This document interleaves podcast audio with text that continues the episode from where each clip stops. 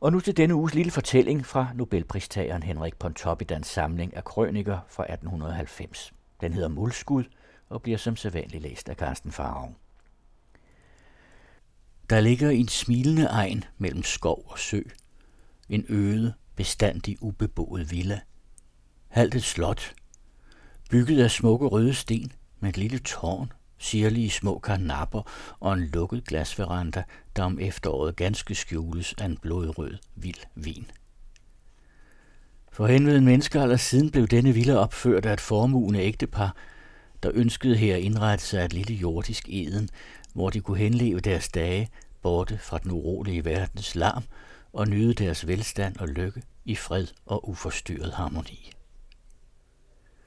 På pladsen havde der forhen stået en beskeden hytte, fra hvis tid de gamle træer i parken skrev sig, og jordsmålet havde været fuld af store sten, der skulle brydes, og ture, der skulle jævnes, så det kostede både lang tid og mange penge, inden slot og have blev bragt til den atroede fuldkommenhed.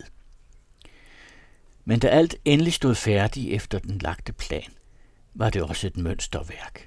Et virkelig lille jordisk paradis, i hvilket ikke let nogen mislyd af verdens tummel eller nogen mindelse om livets jammer og elendighed skulle kunne trænge forstyrrende ind. Når man stod ude på terrassen foran verandaen og så ned over det cirkelrunde springvandsbassin midt i haven, hvor i alle herlighederne spejlede sig, eller når man sad nede på familiens yndlingsplads, det japanesiske lysthus mellem de duftende rosenbede, eller når man vandrede mellem de kunstfærdige klippede ligusterhække, hvor hister her en stenvase eller en snehvid marmorstatue hævede sig, overalt lukkede det tætte bladhang for enhver udsigt, og den omgivende verdens tilstedeværelse anedes kun gennem glammet af landsbyens hunde og den fjerne rumlen af vogne på landevejen.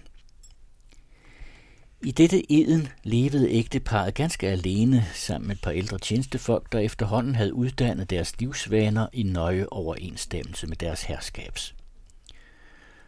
Børn havde de aldrig haft, og heller aldrig ønsket sig. De vidste, at den Gud giver børn, giver han også sover, og det havde netop været formålet for enhver af deres handlinger, så vidt muligt at sikre sig imod enhver bekymring.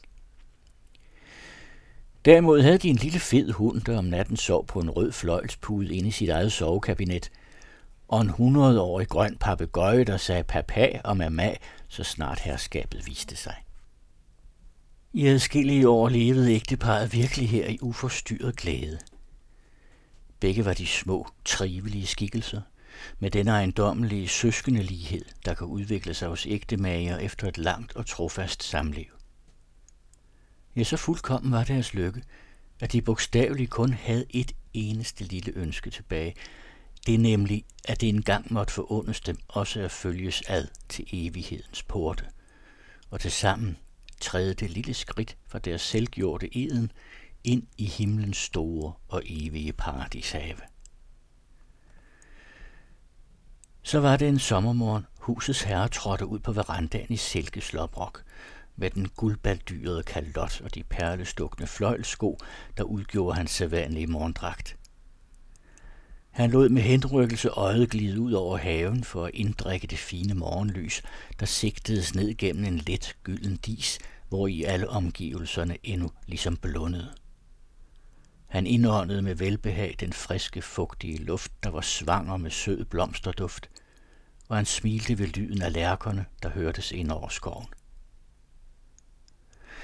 I det samme kom havekallen, ganske bleg og forpustet løbende, stansede neden for trappen, rakte hænderne i vejret og udbrød, herre, herre, jamen, hvad skal jeg sige?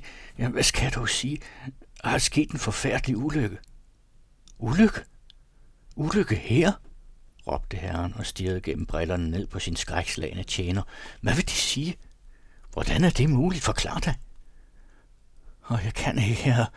Mine ben bæver under mig, og jeg forvinder aldrig det skrækkelige syn. Jamen, så fortæl, fortæl dog, skreg den lille mand og stampede med sin fløjelsfod. Øh, jo, se, herren kan jo nok huske ham, den vagabonder, der var her i går uden for gitterporten, og så så udkreperet ud.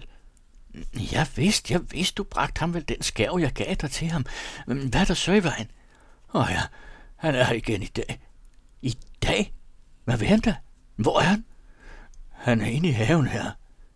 I haven? Har man kendt mig til frækhed? Jeg kalder øjeblikkeligt på Jens og Peter og få ham bort. Jeg vil ikke se ham. Hører du? Hvordan er dog kommet derind? Jamen, han er død her. Død? gentog den lille mand og stirrede ned på sin tjener. Her? Ja, det, det er meget værre her, for han har i nat hængt sig dernede ved det jobbenesiske lysthus.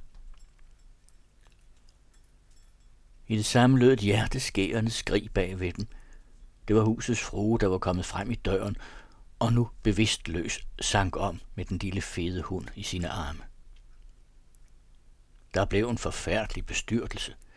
Mens ægtemanden knælede ned hos sin afmægtige hustru og råbte om hjælp, mens papegøjen gentog hans fortvivlelsens skrig, og mens hunden løb hylende omkring i de genlydende sale, samledes husets tyne og folk fra landsbyen ned omkring den stakkels stømper, der hang der som et fugleskræmsel under træets grene med svuldne blå kinder og en lang sort tunge ud af munden.